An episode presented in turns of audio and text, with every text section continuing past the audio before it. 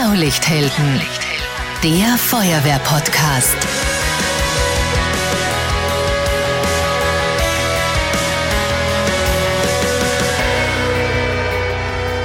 Diese Spezialausgabe wird gesponsert von Haberkorn. Servus, hallo und herzlich willkommen beim Feuerwehr-Podcast Blaulichthelden. Ich bin Marcel Kilic und in dieser Spezialausgabe, da geht es um Feuerwehrschläuche. Aber ist ein Schlauch nicht einfach nur ein Schlauch? Ja, tausendmal ausgerollt und in der Hand gehabt, aber vielleicht nie so wirklich drüber nachgedacht. Wo kommt der Schlauch eigentlich her? Was steckt da drin? Und wie viel hält so ein Feuerwehrschlauch aus? Ohne Schlauch gibt's kein Wasser und ohne Wasser gibt's auch keinen Löscherfolg. Wenn der Angriffstruppe in ein brennendes Gebäude geht, dann ist der Feuerwehrschlauch auch die Lebensader für die Einsatzkräfte. Ja, und dann gibt's auch noch eine ganze Menge an Innovationen. Zum Beispiel selbstbenetzende Schläuche für den Waldbrandeinsatz. Heute sind wir bei der Firma Haberkorn in Freistadt zu Gast und Raphael Gruber zeigt uns heute, wie aus einem dünnen Faden ein innovativer Feuerwehrschlauch wird. Er ist hier der technische Leiter und er kennt auch die Anforderungen im Feuerwehreinsatz aus erster Hand, weil er ist Feuerwehrtechniker bei der Freiwilligen Feuerwehr Perg.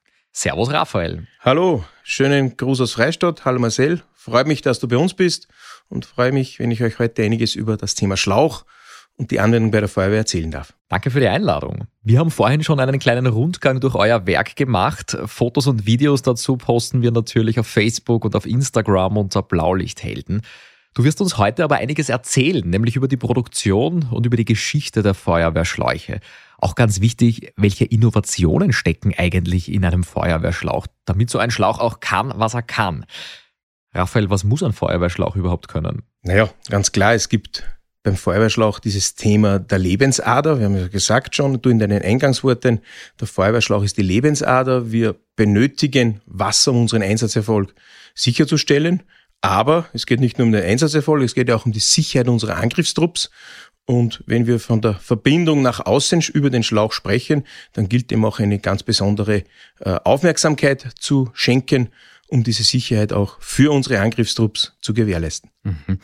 Wenn wir jetzt so einen Feuerwehrschlauch hernehmen und wir den in der Mitte auseinanderschneiden, welche Schichten sehen wir da? Wie ist so ein Schlauch eigentlich aufgebaut? Ja, der Feuerwehrschlauch besteht grundsätzlich aus zwei Elementen. Das ist eine textile Mantelschicht an der Außenseite. Das ist das, was ihr am Feuerwehrschlauch auch, auch kennt, diese textile Schicht, die die mechanischen Funktionen des Platzdruckes, aber auch der, der Abrasionskräfte, wenn ihr den Schlauch zieht, aufnehmen muss. An seiner Innenseite der Gummi. Der Gummi macht ihn dicht und zwischen diesen beiden Lagen, Textil und Gummi, haben wir unsere Haftlage, eine chemische Gummimischung, die diese beiden Lagen zueinander verbindet, um daraus auch diesen beständigen Schlauch herzustellen. Und ist so ein Schlauch eigentlich feuerfest oder könnte der brennen? Na klarerweise ist das thermoplastischer Kunststoff, kann somit schmelzen als auch brennen. Somit ist natürlich eine gewisse Widerstandskraft gegen Temperatur notwendig. Wir haben beim Feuerwehrschlauch aber den Riesenvorteil, wir sind ja wassergekühlt. Wir haben permanent Wasserdurchsatz und haben somit ein großes Volumen und somit eine Kühlung durch unser Löschwasser, das dem Schlauch auch thermisch sehr beständig macht. Ich habe bei euch im Werk jetzt heute gesehen, das ist ein unglaublich aufwendiges Verfahren bei euch in der Schlauchproduktion, teilweise 400 kleine Motoren an einer einzigen Maschine. Jetzt hat uns aber jemand über Instagram eine Frage gestellt, und zwar die Elli von der Freiwilligen Feuerwehr Hoheneich. Die interessiert jetzt die Geschichte. Aus welchem Material waren die Schläuche denn ursprünglich und wird sich das über die Zeit entwickelt, bevor wir uns von dir erklären lassen, wie heute ein Schlauch hergestellt wird? Ist jetzt die Frage, wie weit wir in der Historie zurückgehen, aber grundsätzlich gibt es Feuerwehrschlauch seit 300 Jahren. Ja, in den 1800 wurde aus Leder, erstmals aus Leder zusammengenietet, eine ein Tube, eine Röhre gefertigt und die als Feuerwehrschlauch verwendet. Bis in den 50er Jahren war natürlich dann das Thema aus Hanf, ja, großteils Hanf, wo das Material durch Wasserbeaufschlagung, dass diese Jute oder dieser Hanf aufgequollen ist und der Schlauch abgedichtet. Und seit den 50er, 60er Jahren ging man in diese Thematik rein, wo wir heute sind. Abdichtung durch eine zusätzliche Gummischicht. Und so wie ihr Feuerwehrschlauch kennt, äh, wenn sich das erst dicht machen würde, wäre das natürlich in heutigen Themen überhaupt nicht mehr realistisch oder, oder anwendbar.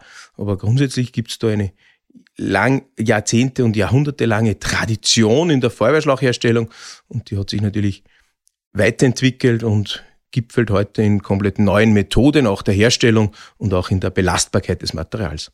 Auch euren Betrieb Haberkorn, euch gibt's in Freistadt seit über 100 Jahren. Damals als Seilerei begonnen. Welchen Zusammenhang hat jetzt eine Seilerei mit einem Feuerwehrschlauch heute noch? Ja, das ist die historische Entwicklung. Wir sind ja ein Familienunternehmen, vor über 100 Jahren gegründet und damals mit dem Ziel, aus dem vor Ort befindlichen Material Flachs Leinen herzustellen, um Tiere anzubinden. Äh, das hat sich dann eben aus dieser Seilerei weiterentwickelt in eine Bandweberei, Gurte, etwas zu befestigen und dann war es irgendwo naheliegend, halt auch Schläuche zu fertigen. Damals war das Material wirklich der Hanf. Und aus diesem Hanf, der im, im Müllviertel unserer Region angebaut wurde, entstanden auch die ersten Feuerwehrschläuche eben vor 80 Jahren dann. Und das hat sich weiterentwickelt bis zu dem, was ihr heute aus unserer Fabrik in der Anwendung kennt.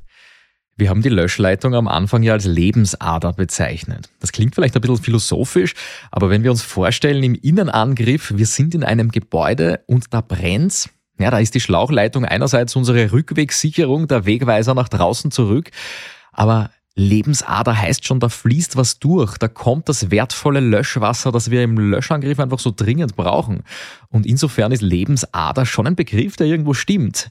Kennst du vielleicht Geschichten aus der Vergangenheit, wo mit dieser Löschleitung auch mal was schiefgegangen ist? Es gibt natürlich oder gab Probleme, die bedingt sind auch durch Veränderungen unserer Einsatztaktik. Wir gehen heute aufgrund guter Schutzkleidung wesentlich weiter vor. Ja, wir haben unsere Löschtechnik verändert, auch weg vom formbeständigen Hochdruckschlauch hin zur Thematik C42 und somit wurde, wird das Material zusätzlich belastet und es gilt auch dieses Material anzugleichen. Und ganz generell gibt es natürlich, ja, es gab auch immer wieder Unfälle, ein ganz schwerer Unfall 2006 in, Deutschland, in Tübingen, wo auch zwei Atemschutzträger tödlich verunglückt sind, wo es eben auch zur Belastung des Schlauches kam. Klar, viele taktische äh, kleine Fehler eventuell, aber eben auch zur Belastung des Schlauches kam durch mechanische Überbelastung und die beiden Kameraden konnten nicht mehr rechtzeitig durch die Sicherungstrupp gerettet werden. Und seitdem ist sehr wohl ein Bestreben da, auch in der, in der Bewusstseinsbildung in der Feuerwehr, sich diesem Material mehr zu widmen. Ja, was muss Schlauch überhaupt erfüllen? Kam auch zu vielen Veränderungen in den Normen und insbesondere unsere Aufgabe als, als, Hersteller von Feuerwehrschläuchen, aber auch als überzeugte und äh, selbst anwendende Feuerwehrer, dieses Material dahin zu entwickeln, damit es eben für unsere Eingriffstrupps zusätzliche Sicherheit bietet. Mhm. Also du hast ja erwähnt, die Art und Weise, wie wir im Innenangriff auch vorgehen, hat sich verändert. Früher äh, dieses Bild mit dem Spinnenhelm, äh, wo dann vielleicht der Nacken äh, oder die Ohren frei liegen und die Uniform einfach auch gar nicht so hitzebeständig ist, wo ich gar nicht so weit vordringen kann und natürlich auch der Schlauch dann vielleicht weniger Hitze ausgesetzt war, weil da war man irgendwann heiß als, als Atemschutzgeräteträger und dann ist man wieder rausgegangen. Aber jetzt, wo wir Uniformen haben, wo wir Branddienstbekleidung haben, die uns thermisch auch so gut isolieren, isoliert, nähern wir uns der Brandquelle auch im Innenangriff viel weiter. Ich nehme an, das hat damit was zu tun. Ja, da bist du vollkommen richtig in, in, in, deinen, in deinen Annahmen. Wir haben uns weiterentwickelt. Es war auch notwendig, im Feuerwehrbereich die Sicherheit unserer Kameraden zu stärken. Wir sind heute extremst gut geschützt, was die personelle Seite betrifft.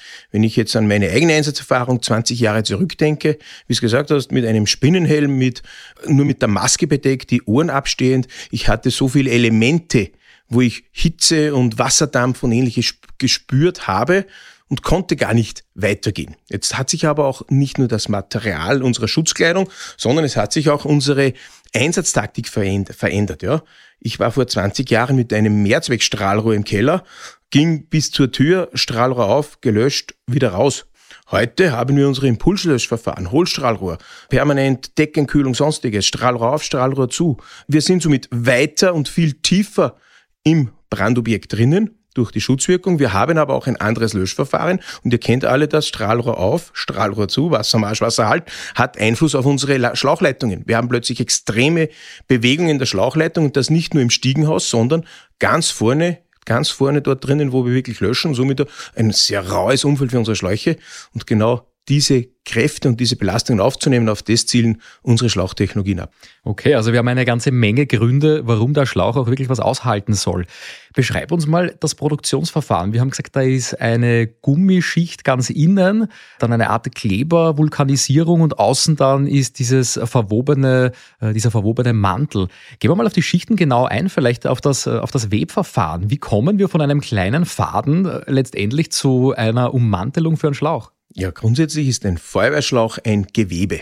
Und wir alle haben in der Volksschule, in der Grundschule mal gewoben. Da haben wir Fäden aufgespannt, den Längsfaden, unsere sogenannte Kette und den Querfaden, mit dem wir das Ganze dann verwoben haben, unseren Schuss. Grundsätzlich besteht auch der Feuerwehrschlauch aus einem Längsfaden, dem Kettfaden und dem Schussfaden, unserem Querfaden. Ja? Und in unseren Herstellverfahren gilt es, dem Schussfaden besondere Aufmerksamkeit zu schenken. Unser Querfaden, unser Schussfaden ist unser Druckträger. Dieser Druckträger hält unseren Schlauch druckstabil, sprich hält ihn gegen unseren Schussfaden, drückt sich der Gummi und somit ist das Ganze dicht. Beschädigen wir diesen Querfaden, haben wir unsere bekannten Schlauchplatzer, sprich wir trennen den Querfaden durch, Gummi würde austreten und somit platzen und wir haben Wasseraustritt. Okay, also innen der Gummi, der hält den Schlauch noch nicht wirklich zusammen. Die eigentliche Stärke des Feuerwehrschlauchs, die kommt von außen, von der Ummantelung.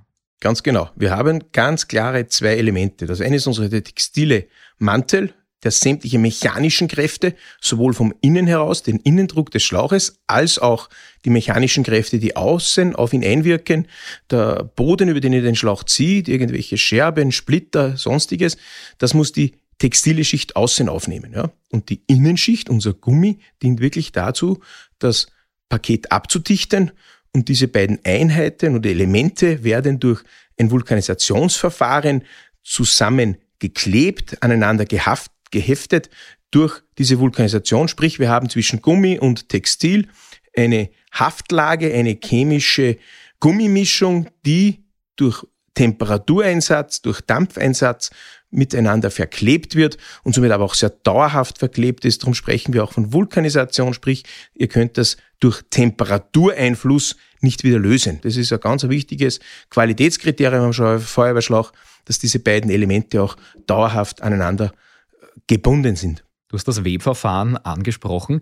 Wie viele Fäden sind denn in einem Schlauch und aus wie vielen Einzelfäden besteht dann wiederum einer dieser Fäden? Ja, das ist natürlich abhängig von, von der jeweiligen Dimension des Schlauches und auch von seiner Machart. Aber grundsätzlich haben wir bei C52, unserem klassischen Schlauch aus der Einsatz- oder Bewerbsthematik, das Thema, wir haben über den Umfang verteilt 280 Fäden. Ja, und diese 280 Fäden bestehen ja aus vielen Einzelelementen, die wir gemeinsam Verzwirnen, Zwirnen ist ganz, ganz wichtig. Diese, da geht es um Verdrehung einzelner Fadenelemente zueinander. Diese Zwirnung hilft uns in der Abriebbeständigkeit, macht somit unseren Schlauch auch wesentlich robuster und hochwertiger. Und somit haben wir, wenn wir diese 280 Fäden rechnen, könnt ihr die mal drei mal vier rechnen, was die Einzelelemente sind. Na, dann sind wir eh schon Richtung 1000 unterwegs. Und wenn wir sagen, okay, dann haben wir alleine mal in der Längsfaden auf einem Meter Schlauch sind mal rein 1000 Meter Längsfaden drinnen. Und selbiges haben wir jetzt noch im Schuss. Ja, wir haben ja auch im Schuss kreisumlaufend um unseren Umfang des Schlauches äh, auch einen Faden, ja, unseren Druckträger, der aus mehreren Einzelfäden ebenso wieder besteht. Und somit haben wir in Summe auf einem Stück Schlauch ja, eine Größenordnung zweieinhalbtausend Meter Faden in einem einzelnen Meter Schlauch und hochgerechnet dann auf die Normlängen sind halt unsere zweieinhalbtausend Meter dann 50.000 Meter Faden auf einer B-Länge. Mhm, unglaublich, ja. Jetzt sind nicht alle Schläuche äh, völlig glatt, wie die meisten das von uns wahrscheinlich aus dem Tanklöschfahrzeug kennen, sondern manche Schläuche bei euch, die haben so kleine Noppen drauf. Wie entstehen die? Sind die aufgeklebt? Sind die eingewoben? Wofür gibt's die überhaupt? Ja, ihr kennt Feuerwehrschlauch in der bestehenden textilen Oberfläche. Wir beschäftigen uns als Firma Haberkorn aber auch seit sehr vielen Jahren intensiv eben mit dieser Oberfläche. Wie können wir diese, den Schlauch einen Zusatz nutzen oder mehr Robustheit geben? Und da ist vor vielen Jahren eben entstanden oder vor zehn Jahren entstanden diese Thematik der Noppe. Die Noppe ist jetzt nicht aufgeklebt, das ist einfach jeder sechste, siebente Faden im Gewebe ist einfach wesentlich stärker. Ja, hat mhm. eine äh, die vier bis fünffache Garnstärke, somit Durchmesser, ja, und weben diese Noppen mit ein, um sie im Schlauch dementsprechend zu platzieren. Und grundsätzlich haben diese Noppen natürlich drei entscheidende Vorteile, die der Schlauch dann bieten kann. Ganz klar geht es in erster Linie um mechanischen Abriebschutz. Ja. Diese Noppe steht ja aus dem Gewebe vor, somit könnt ihr den Schlauch, wenn ihr ihn zieht, an dieser Noppe scheuern, ohne unseren Querfaden, unseren Schussfaden, wie wir zuerst schon gesprochen haben, unseren Druckträger zu beschädigen. Das heißt, ganz klares Ziel, um mechanischen Abriebschutz zu erhöhen. Mhm. Jetzt haben wir aber durch diese Noppe immer nur punktuellen Kontakt zur Oberfläche. Wir liegen mit dem gefüllten Feuerwehrschlauch unter Druck, wenn ihr euch das vorstellt, ja nur punktuell jetzt auf diesen Noppen auf und dadurch könnt ihr weniger oder diesen Schlauch leichter ziehen. Ihr habt weniger Kontakt zur Oberfläche und mit geringerem Kraftaufwand ist dieser Schlauch zu ziehen. Ja? Und der dritte Effekt der Noppe ist aber auch aufgrund seiner Abstandswirkung, ja, auf seiner, äh, gesagt haben, der Querfaden liegt jetzt nicht an der Oberfläche auf, wir liegen auf der Noppe auf, haben wir eine Abstands- und Isolationswirkung zur heißen Oberfläche. Und somit würde, solltet ihr Kontakt mit heißer Oberfläche haben, sei es Glut, sei es metallische Teile, kommt es nicht sofort zum Schmelzen. Ihr würdet zuerst diese Punkte, diese Noppen an Schmelzen, die würden verglasen, ja. Ihr könntet nach wie vor sogar auf diesen Noppen gleiten, aber ihr habt noch kein Durchschmelzen unseres Druckträgers, unseres Querfaden erzielt und könnt somit auch in diesem Prozess, sage ich, des, des, des, des Vorgehens, dem Schlauch wesentlich länger äh, dieser, dieser Thematik standhalten. Weil du sagst, der ist leichter zu bewegen, dann zu ziehen, kann ich mir das vorstellen wie beim Autoreifen, wie wir es in der Fahrschule gelernt haben, wenn der Autoreifen zu wenig Luft hat, hat er mehr, mehr Auflagefläche auf der Straße, braucht mehr Kraft, um den fortzubewegen. Ist das ähnlich? Es ist ähnlich. Beim Autoreifen hast du nicht dieses, dieses Walk-Thema, das hier dazukommt, ja, wo du mechanische Kraft auch im Inneren des Reifen überwinden musst. Aber grundsätzlich geht es immer um Fläche. Wenn ich zwei Flächen aneinander reibe, ist die Frage, wie viel groß ist die Oberfläche zueinander und die ist eben bei unseren Noppenstrukturen, bei unseren Rifflexschläuchen wesentlich reduzierter. Ihr liegt in etwa nur mehr mit einem äh, Viertel der Oberfläche auf eurem Boden auf und somit könnt ihr ihn wirklich mechanisch leichter ziehen, was natürlich auch speziell beim Vorgehen in Treppenhäusern oder für unsere Angriffstruppe wieder ergonomische Vorteile bietet. Und jetzt haben wir ja unterschiedliche Schlauchtypen. Also nicht jeder Schlauch hat die Noppenstruktur. Aber es gibt eben Schläuche, die diese Innovation in sich tragen und die habt ihr mitentwickelt und da unterscheiden sich auch die Webmaschinen oder das Webverfahren ganz maßgeblich. Ja, das, was du hier jetzt ansprichst, ist natürlich die nächste Generation an Feuerwehrschlauch, die wir jetzt entwickelt haben über viele Jahre und die wir seit einem Jahr jetzt am Markt haben. Da geht es darum, über ein neues Webverfahren, das wir äh, seit Jahren entwickelt haben und auch dieses Webverfahren, das auch patentiert ist. Wir haben keine patentierten Schläuche, aber wir haben patentierte Webverfahren und, und die daraus abgeleiteten äh, Fertigungsprozesse. Da geht es darum, wenn ich kurz ausholen, gehen wir nochmal zurück, wie ist Feuerwehrschlauch jetzt? Wir sind in einer Lage. Wir weben genau das, was ihr kennt vom Webrahmen in der Volksschule. Wir haben Fäden aufgespannt und in einer Lage weben wir einen Querfaden. Ja? Mit Ripflex, mit dem Noppenschlauch waren wir schon eine Stufe weiter, haben zusätzlich dicke und dünne Fäden eingebracht und somit dieses Potenzial geschaffen, äh, mehr oder robuster zu sein, höher beständig zu sein.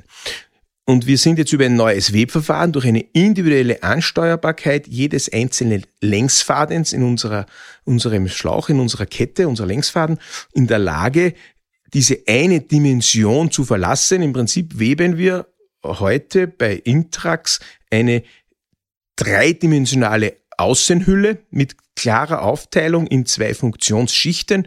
Wir legen unseren Schutzmantel nach außen, den könnt ihr somit mechanisch sehr robust belasten. Und unser Druckträger, unser Schussfaden ist bestmöglich Innenseite versteckt und dadurch ergibt sich durch eine Aufteilung in zwei Lagen, zwei Funktionsschichten, äußere Funktionsschicht Abrieb, innere Funktionsschicht drucktragend und somit erreichen wir natürlich extrem höherwertigere Schläuche, äh, vollkommen neue Thematik, äh, was, was diese Belastungs- oder diese Abriebpotenziale äh, betrifft und haben somit natürlich auch einen wesentlichen Sicherheitsgewinn für unsere, für unsere Angriffstrupps. Die Abriebtests, die du beschreibst, äh, sind dann ganz spannend, wenn man einen Schlauch kauft, nämlich da stolpert man über Begriffe wie L1, L2, L3.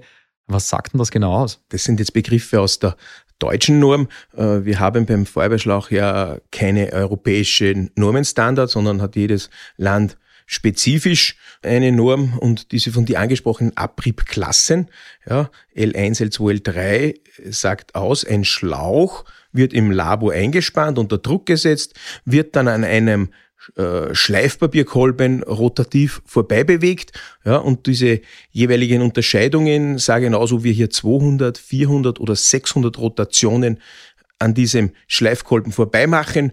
Und hier kann man dann sehr wohl diese Unterscheidungen darstellen, weil wir gehen dann nachher dann auf unseren Berstdruckstand nach diesen Scheuerungen und äh, stellen dann eben fest, welchen Druck hält der Schlauch noch aus.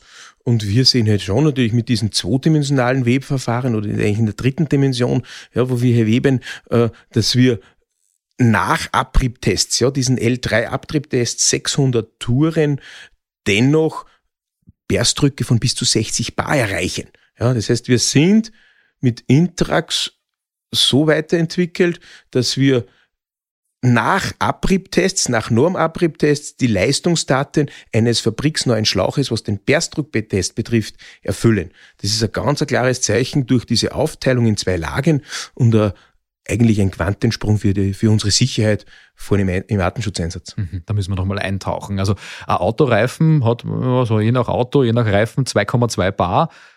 Und mit wie viel Druck wird jetzt der Feuerwehrschlauch betrieben?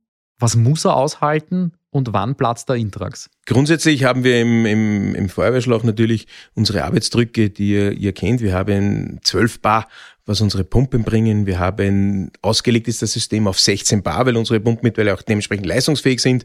Äh, wir hätten im Hochdruckbereich wesentlich mehr, aber das ist eine, etwas andere Thematik. Klassischer Feuerwehrschlauch äh, hat 16, ist ausgelegt auf 16 Bar Arbeitsdruck, einem Prüfdruck und dieser Prüfdruck betrifft die Zulassung, nicht die Anwendung der Prüfung in der Feuerwehr, sondern die Zulassung einschließlich Einband in einem Zulassungsverfahren 24 Bar und nochmals eine Verdopplung 50 Bar wäre ein Norm Sollwert. Ja. Mhm. Jetzt hat man definiert, okay, um Sicherheiten einzubauen, ein Schlauch muss im Zulassungsverfahren 60 Bar Platzdruck erreichen. Ja, damit sind wir auf dem vierfachen Arbeitsdruck. Das ist einfach die, die Thematik dahinter, um hier auch wirklich Sicherheiten zu bieten. Jetzt sind wir aber natürlich bei Intrax aufgrund Mehrschichtigkeit, äh, auf unterschiedlicher Aufteilung unserer Fäden, wie wir sie verweben, wie wir sie konstruieren, auf einem Ausgangsberstdruck von über 90 Bar. Ja, je nach Dimension. Das geht rauf bis, bis, bis 105 Bar bei den kleineren Dimensionen.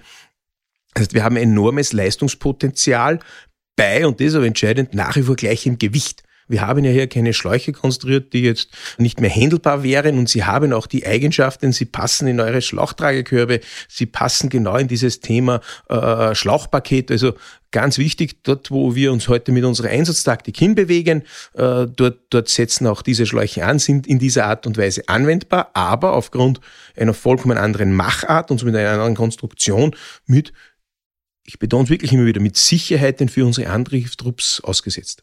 Weil du sagst, veränderte Anforderungen auch im Innenangriff, wie ich meine Abschlusstruppmann-Ausbildung damals noch Grundlehrgang gemacht habe, da hat es überall eigentlich diese C52 Schläuche gegeben, also C-Schläuche mit 52 Millimeter Durchmesser, die waren überall State of the Art und überall drin. Jetzt ist es schon bei ganz vielen HLF oder Tanklöschfahrzeugen so, dass auch C42 drin sind, also dünnere Schläuche, die man speziell für den Innenangriff entwickelt hat weil die wendiger und leichter sind? Oder was gibt es da zur Entstehung zu sagen? Na ganz klar, es geht hier um, um die übliche Ergonomie. Wie viel Löschwasser benötigen wir denn tatsächlich im Innenangriff. Und selbst wenn man sich hier quer durch die Literatur sieht oder auch was viele große deutsche Berufsfeuerwehren hier arbeiten, wir gehen ja auf von einer maximalen Ausbringrate 400 Liter im Innenangriff. Es reicht auch wesentlich weniger, aber grundsätzlich auch mit allen Sicherheiten gerechnet 400 Liter.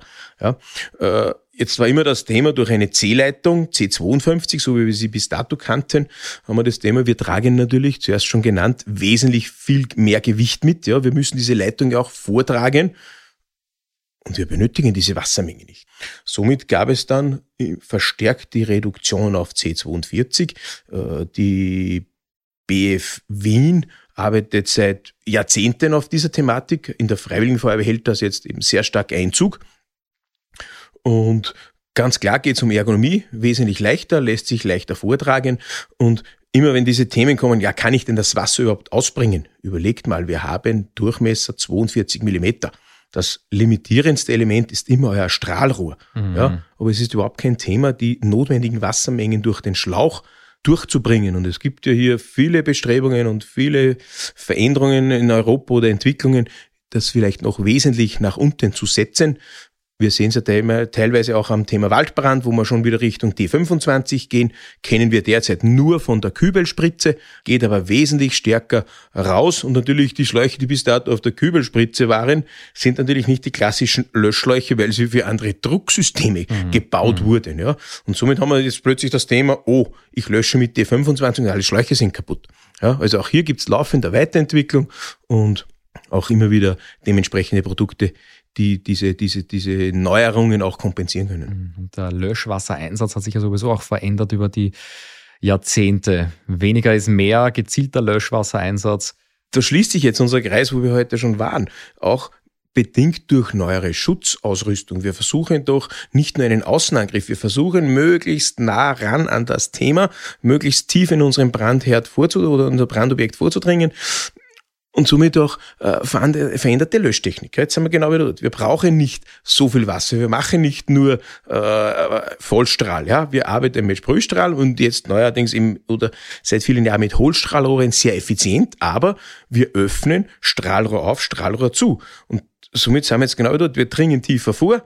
Wir haben zusätzliche Belastungen an unser Material und dieses Material müssen wir einfach sicherstellen, damit unsere Angriffstrupps, ich sage immer, unsere Jungs auch wieder vernünftig und gesund nach Hause kommen. Mhm. Da gibt's ja auch noch eine Schlauchart, die, ich möchte nicht sagen ganz neu ist, aber noch nicht wahnsinnig verbreitet bei uns. Das sind diese Waldbrandschläuche, die es in anderen Ländern schon länger im Einsatz gibt. Und da gibt's, habe ich gehört, eine lustige Geschichte auch bei euch, dass da mal einer zurückgekommen ist, weil ein Kunde gesagt hat, hey, da verliert er Wasser. Ja, kurze Leute dazu. Diese Waldbrandschläuche, da geht es darum, ja, diese Schläuche haben in, einer, in ihrer Struktur Poren, sind perforiert und durch diese Struktur tritt somit Löschwasser unter Druck an, an, diese, an die Oberfläche und benetzt diese. Verwechselt das jetzt bitte nicht mit Düsenschläuchen, die ihr vielleicht kennt. Ja, gibt es ja Systeme zum Ersatz von Hydroschildern. Hier spritzt überhaupt nichts. Da geht es wirklich nur darum, die Oberfläche des Schlauches zu benetzen. Ja, sprich, ihr schließt diesen Schlauch an eure Pumpe an, äh, fördert dann hier wirklich Wasser und bei 12 oder 5 Bar Druck wird das innerhalb von einer Minute der Schlauch an seiner Oberfläche komplett nass. Ja, und das gibt euch einfach diese Sicherheit. Legt ihr diese Schläuche durch abgelöschte Waldbrandbereiche haben wir immer das Thema, wir haben noch versteckte Glutnester im Boden und irgendwann kommt es plötzlich hier wieder zum Aufflammen oder diese Glut an die Oberfläche zurück und dann haben wir viele Ausfälle der Schläuche, weil sie dann wirklich auch abbrennen könnten. Um dem entgegenzuwirken oder das drastisch zu verlängern, dieses Thema, werden diese Schläuche nass. Das ist so der klassische Waldbrandschlauch, wenn er wirklich aus unserer Sicht ist, ja. Wir haben natürlich auch das Thema und das zu deiner Frage, da gibt's eine lustige Geschichte. Ja, klar, ich hatte dieses Thema, wir liefern Waldbrandschläuche, Kunde ruft an und sagt, die sind kaputt, die rinnen alle. Sag ich, ja, du wolltest einen selbstbenetzenden Schlauch haben. Nein, ich wollte einen Schlauch haben, einen kleinen Schlauch. Ich wollte D25. Sag ich, ja, das ist jetzt genau unser Thema. Da stehen wir wieder an einem Punkt. Es gibt Möglichkeiten, wir haben aber keine Definition dazu. Es gibt keine Definition im österreichischen Feuerwesen, wenn wir von Waldbrand sprechen. Was ist jetzt Waldbrandschlauch? Will ich einen leicht zu vortragenden Schlauch mit wenig Gewicht oder will ich wirklich einen selbstbenetzenden Schlauch? Das sind zwei Themen, aber es ist beides verfügbar für die, für die Einsatzthematik. Kann passieren. Also wer auch immer das war, äh, kann man gleich ein bisschen in Schutz nehmen, weil wer kennt diese unterschiedlichen ähm, Produktionsverfahren, diese unterschiedlichen Schläuche? Oft arbeiten wir einfach mit dem, was einfach im Schlauchregal liegt und hängt. Beim Waldbrandschlauch äh, D25, wenn du sagst, der benetzt sich selbst, habe ich ja natürlich auch einen steigenden Wasserverbrauch. Ist Wasserverlust beim Waldbrandeinsatz, wo es ohnehin schon schwer ist, Wasser dahin zu bringen, ist das ein Thema oder ist der Verlust da marginal? Ja, du triffst genau einen ganz, ganz wichtigen Punkt. Das hören wir mal wieder. Jetzt haben wir Waldbrand, haben eh kaum ausreichend Löschmittel und dann lassen wir es noch durch den Schlauch auslaufen. Das ist ein Argument, aber da gibt es klare Definitionen und wir haben das ja auch letztendlich aus in Europa haben wir es nicht aus, aus kanadischen Normen übernommen, was hier austreten darf. Und das ist kein Thema, das unseren Löscheinsatz äh, gefährdet. Wenn man sagen, wir haben auf einer C52 Länge über 20 Meter je Minute äh, 7 Liter Wasserverlust. Sprich C52, 20 Meter Länge, 7 Liter Wasserverlust pro Minute. Das ist etwas, das ist aber jetzt kein Lösch- oder Einsatz äh, entscheidender äh, Nachteil. Der Vorteil dieses Wasserverlustes mit einer sicheren Wasserversorgung ist bei weitem äh, gegeben oder, oder überwiegt. Waldbrandeinsatz ist auch ein Thema jetzt, was Auslandseinsätze betrifft. Also es vergeht ja in den letzten Jahren überhaupt kein Jahr, wo nicht aus irgendeinem Bundesland Feuerwehren ins Ausland ziehen, um dort die Waldbrandbekämpfungsmaßnahmen zu unterstützen. Und dann stoßen wir auch auf Equipment anderer Länder. Mit einem Schlauch allein fängt man ja noch nicht viel an. Das heißt, der Schlauch, der lebt ja erst, wenn man irgendwas draufkuppelt, was draufschraubt, eine wasserführende Armatur oder auf ein Ende eine Wasserquelle an Hydranten. Ja, in Österreich im Dachraum, da kuppeln wir das mit dieser sogenannten Sturzkupplung. Da ist auch egal, welches Ende man verwendet. Also da kann man jedes Ende mit jedem zusammenkuppeln. Das ist aber nicht in jedem Land so. Da kennen wir zum Beispiel das Bajonettsystem oder in den USA zum Beispiel das klassische Gewinde. Da ist dann auf einmal nimmer egal, welches Schlauchende man in der Hand hat. Erzähl uns ein bisschen was über diese verschiedenen Verbindungen in den verschiedenen Regionen. Ja, das ist natürlich ein sehr spannendes Thema, weil wir in Europa bestrebt sind, vieles zu vereinheitlichen. Wir haben aber alleine in Europa nicht nur über 20 verschiedene Dimensionen an Feuerwehrschläuchen im Durchmesser, wir haben auch, ich denke, beinahe 20 verschiedene Kupplungssysteme. Und das führt natürlich auch speziell im internationalen Einsatz zu klassischen Verbindungsproblemen. Ja, ich kenne sogar Länder und sehe in Italien, die Südtiroler können mit dem restlichen Italien ihre Schläuche nicht kuppeln. Mhm. Weil Südtirol deutschsprachig sich genauso mit Sturz bewegt und etwas weiter südlich in Italien dann diese Unikupplung, eine Schraubkupplung kommt. Ja, die haben natürlich Übergangsstücke auf ihren Fahrzeugen mit. Aber auch das ist ein Teil dessen, warum wir es nicht geschafft haben, eine europäische Norm zu bilden, weil jeder auf seinem oder überzeugt war, das Teil oder dieses Kupplungssystem, das er hat, ist ein, ein wesentliches. Mhm. Wie so oft. Warum soll es beim Feuerwehrschlauch anders sein? Storz ist übrigens keine Abkürzung, habe ich recherchiert. Da gibt es einen Guido Storz, der diesen der diese Kupplung im 19. Jahrhundert erfunden hat. Also dem sei Dank ist es zumindest im Dachraum einheitlich. Was hält denn jetzt eigentlich den Schlauch an der Metallkupplung? Also der Schlauch ist einmal ein Thema, aber ist das nicht ein Schwachpunkt im Schlauchsystem, wenn zwei Materialien aufeinander, zwei Komponenten aufeinandertreffen? Ja, du sagst natürlich richtig. Äh, ich würde es jetzt nicht als Schwachpunkt bezeichnen, ja, aber alle mechanischen Werte, über die wir bis dato gesprochen haben, betreffen natürlich die textile Hülle, den Schlauch selbst, ja. In jedem Bereich der, der Konstruktion, der Mechanik ist ein Übergang von zwei Materialien, sprich in dem Fall starrer Kupplungsteil mit flexiblen Schlauch, eine Problemzone. Ja. Äh, es gibt mittlerweile auch viele Systeme, wie Schlauch und Kupplung verbunden wird. Äh, wir oder ich auch ganz persönlich bin ein großer Verfechter des Drahteinbandes weil es einfach auch aus der Kosten-Nutzen-Rechnung her sehr effizient ist und grundsätzlich einfach auch mechanisch extrem beständig. Ja.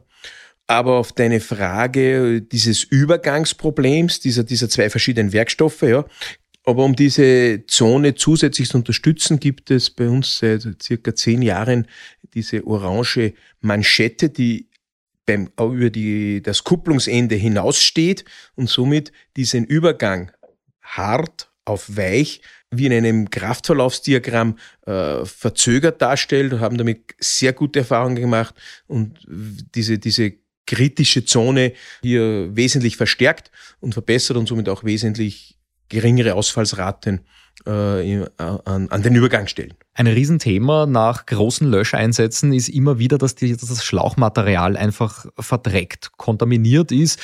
Da war jetzt im äh, Jänner ein ganz großer Einsatz in Niederösterreich im Bezirk Tulln bei Spital. Da sind mehrere Lagerhallen abgebrannt, weit über 100.000 Liter Schmieröl verbrannt und natürlich sind die Schläuche wie die Uniform einfach nachher nicht mehr sauber.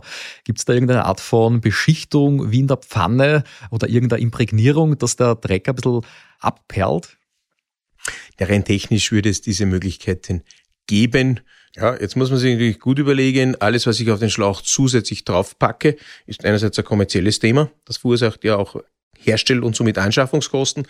Äh, das andere ist, es verändert eventuell auch meine Charakteristik des Schlauches. Ja, ich habe eine zusätzliche Beschichtung, dann könnte das System steifer werden, sich nicht so schön rollen lassen, sonstiges. Ja, das heißt, in der klassischen Löschtechnik in der Freiwilligenfeuerwehr äh, müssen wir uns überlegen, wie wir diese Dinge auch wieder vernünftig reinigen können, ohne hier zusätzliches raufzupacken. Wir haben solche Themenstellungen, speziell im Industriebereich, auch in der chemischen Industrie. Da haben wir solche Themen oder auch Produkte. Die klassische Löschleitung kann das nicht. Alternativ, wie kriege ich den Schlauch am besten sauber? Gibt es da irgendeinen Zaubertrick. Da fragt uns der Christoph von der Freiwilligen Feuerwehr Münchstal über Instagram, wie kann man da die Lebensdauer verlängern? Oder eben der Moritz aus der Steiermark. Hast du ein paar Tipps für uns, wie ich den Schlauch pflegen kann? Grundsätzlich wäre es für den Feuerwehrschlauch überhaupt nicht notwendig, ihn zu waschen, zu reinigen oder zu trocknen. Das ist ja? gut. Ja, Wenn ihr den gern. Schlauch wieder aufrollt und in euer Fahrzeug verlastet, wäre das für den Schlauch grundsätzlich einmal okay.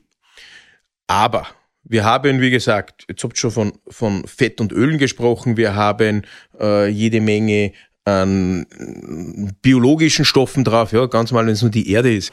Das beginnt ja alles zu schimmeln. Schimmel hat fatale Eigenschaften auch für unsere Atemwege, ja, und wir wissen genau, wie unsere Fahrzeuge aussehen würden, wenn wir das alles so einlagern. Somit, ja, bitte Schläuche reinigen und auch trocknen, damit wir dieses Schimmelthema, was sowohl Fahrzeug als auch Mensch belastet nicht haben. Und wenn ihr das sachgemäß macht, erhöht ihr natürlich auch die Lebensdauer des Schlauches. So, was heißt sachgemäß?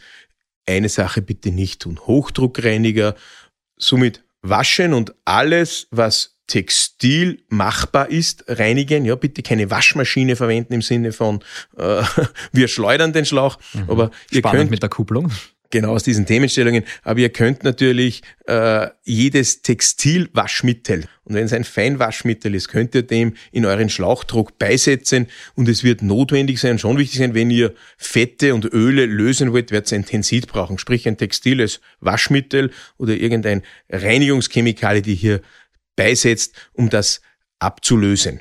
Bitte auch nicht trocken bürsten, sondern nass bürsten, wenn man das sei es abkehrt oder eine Schlauchreinigung, eine Schlauchwaschmaschine macht und zusätzen aus der klassischen Textilindustrie kann man das problemlos mhm. waschen. Mhm. Wie lange hält so ein Schlauch im Idealfall dann? Oder vielleicht auch ein Ersatzschlauch, der viele Jahre als Reserve im Schlauchregal liegt, selten benutzt wird, hat der Ablaufdatum? Nein, Schlauch hat einmal weder aus irgendwelchen Prüffristen oder aus anderen Themen Ablaufdatum. Ihr kennt es selbst und auch, auch ich finde in meiner Feuerwehr immer wieder Schläuche, die annähernd 30 Jahre alt sind und nach wie vor funktionieren.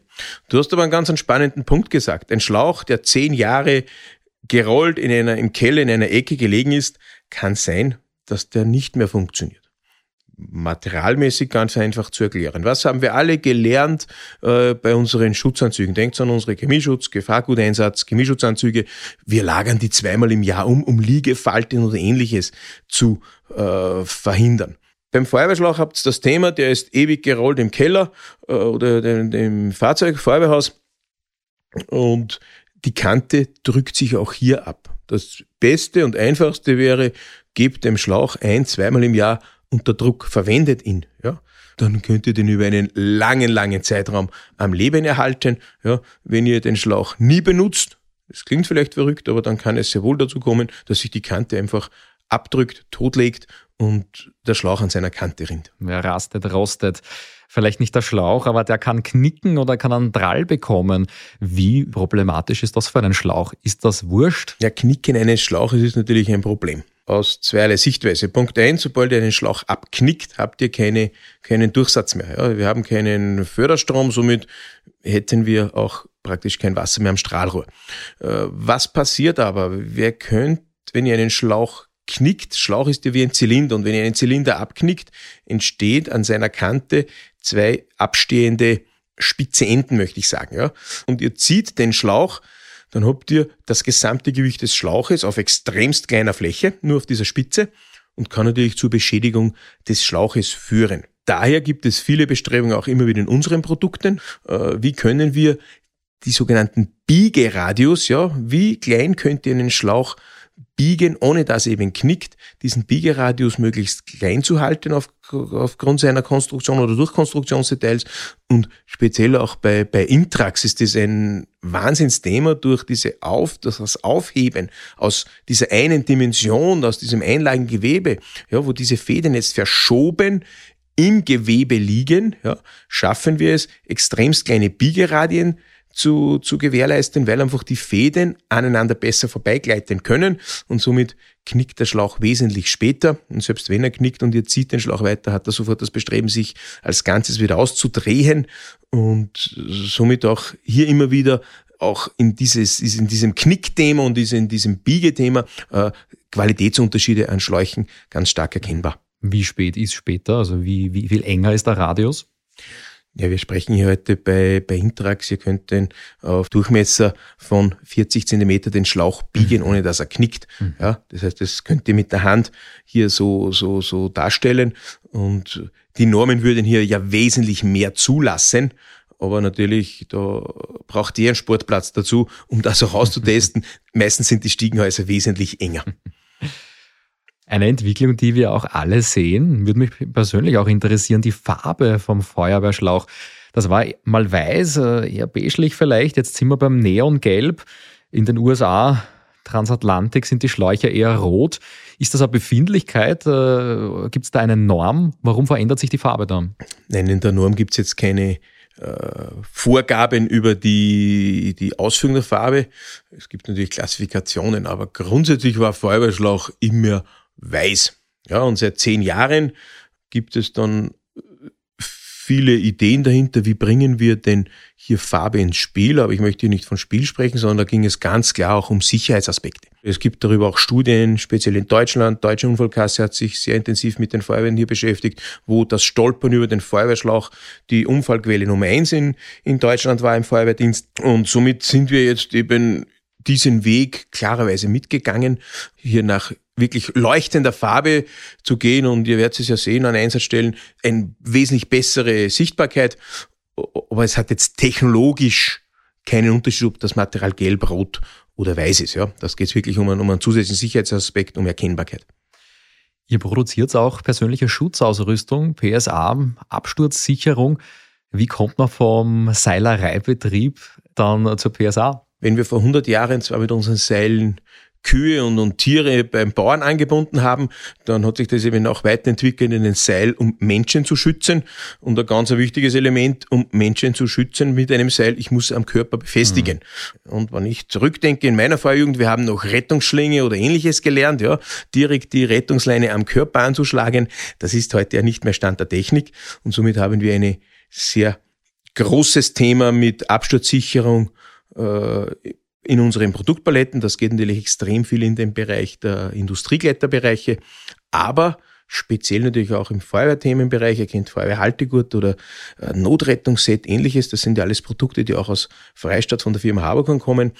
Aber speziell für die Feuerwehr und für den, für den Einsatz in thermisch belasteten Bereichen oder auch in, in, in eventuell sogar befeuerten Bereichen, wo die Chance besteht, beflammt zu werden, gibt es mittlerweile auch eine komplette Absturzsicherung aus Aramid. Ja, Aramid ist ein Material, das ihr unter dem Begriff Nomex vielleicht aus eurer Einsatzbekleidung ja kennt. Eure Einsatzbekleidung ist ja auch äh, in einem gewissen Ausmaß brandbeständig, was, was, was kurzzeitige Beflammung betrifft. Und aus demselben Materialstamm gibt es mittlerweile auch eine komplette Absturzsicherung bei der Firma Haberkorn aus, wie gesagt, Auffanggurt, Verbindungsmittel, Bandfalldämpfer, Leine, also die gesamte Kette hier auch aus äh, brandbeständigem oder äh, thermisch belastbarem Material Aramid. Ihr seid auch Zulieferer für andere Feuerwehrausrüstungshersteller. Wo steckt da noch Know-how aus Freistadt drin?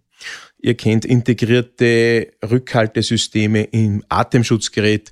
Ja, ihr kennt integrierte äh, äh, Rückhaltesysteme in Einsatzjacken. Das geht so weit bis hin zu kompletten Auffanggurtsystemen, die in Einsatzbekleidung integriert ist, ja, für viele österreichische, deutsche oder auch internationale Hersteller. Da gibt es viel Know-how in Freistadt oder auch viele Entwicklungstechnologien, speziell auch mit dieser Thematik Aramid, ja, ist ja ganz wichtig, diese thermisch beständigen Dingen, alles was integriert ist in die Einsatzjacke, wir im Atemschutzeinsatz mehrmals in heiße Bereiche vordringen, ja, und somit sind wir dort überhaupt nicht mehr auf der Polyesterseite, sondern komplett in der thematischen Seite Aramid, somit beständig, auch gegen Hitze, gegen Beflammung und haben somit wieder diesen Themenkreis äh, für die Sicherheit unserer Anwendung und das ist auch immer das Thema, wo sich wirklich bei der Firma Haberkorn alles dreht, so for your safety und somit zeigen wir das auch genau in dieser Ecke mit Komponenten, auf denen ihr nicht Haberkorn lest, weil es eben bei einem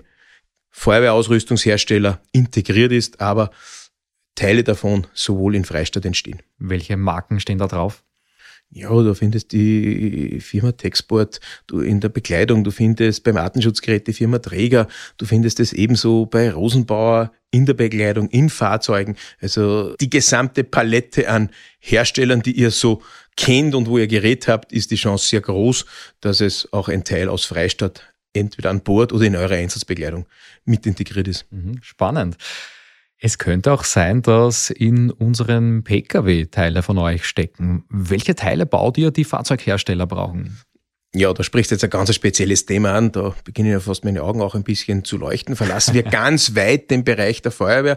Aber ich bin ja letztendlich auch ein bisschen stolz darauf, dass es uns seit über 20 Jahren gelungen ist, die Technologie des Feuerwehrschlauches so weiterzuentwickeln, dass wir mit diesen Schläuchen in Airbag-Systemen der heutigen Automobilindustrie integriert sind. Sprich, wir liefern Schläuche, die an den Airbag-Generatoren angeschlossen sind, um Gasverteilung in Airbag-Systemen zu ermöglichen. Das heißt, das Gas strömt durch eure Schläuche in den Airbag hinein. Genau, das Gas strömt vom Airbag-Generator durch Haberkornschläuche dann in diese Airbags. Ja, ihr wisst alle, äh, wie lange Verkehrsunfall dauert. Ich sage, dieser, dieser Impact auf deinen Körper ist ja äh, in wenigen Zehntelsekunden vorbei und mit Hilfe unserer Schläuche gelingt es auch, diese großen, sei es Seiten-Airbags, Window-Airbags, äh, Curtain-Airbags auf der Fahrzeugseite innerhalb weniger Hundertstel zu befüllen, um auch auf diese Art und Weise Menschenleben zu schützen.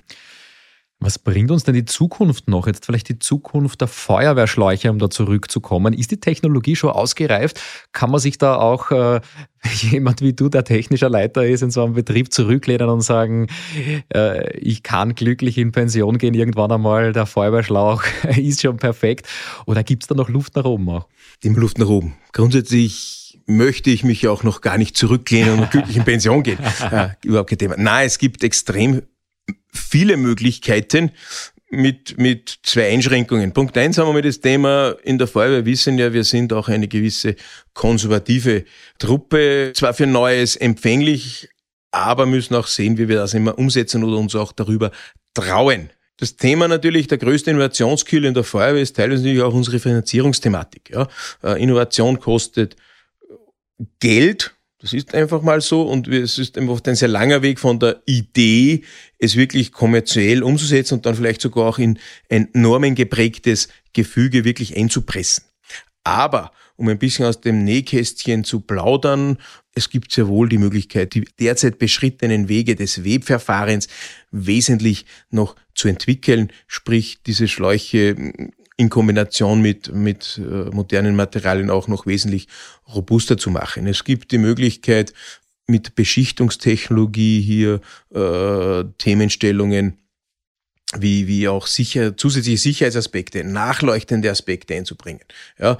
Und es gibt natürlich quer durch Europa Bestrebungen, auch das Löschverfahren zu verändern und weiterzuentwickeln. Es gibt ja viele Forschungsanstalten, die sich wirklich mit Löschphysik beschäftigen und da wird sich das eine oder andere sicherlich weiterentwickeln. Äh, wir werden aus meiner Sicht noch über Jahrzehnte mit Wasser löschen in unseren Breiten, weil es gut und vernünftig und verfügbar ist. Aber die Art und Weise, wie wir es vom Tanklöschfahrzeug bis zum Brandherd bringen und wie wir es dort aufbringen, hier wird sich vieles noch weiterentwickeln eine wirklich spannende Thematik, was ihr da in diesem über 100 Jahre alten Familienbetrieb, ehemalige traditionelle Seilerei, heute alles herstellt. Vom Faden bis zum modernen Feuerwehrschlauch und zur persönlichen Schutzausrüstung. Raphael Gruber, vielen Dank für die Einblicke und auch Dankeschön, dass wir eurem patentierten Verfahren, ich möchte nicht sagen über die Schulter schauen dürfen, aber in die Maschine und ins Produktionswerk schauen dürfen. Dankeschön.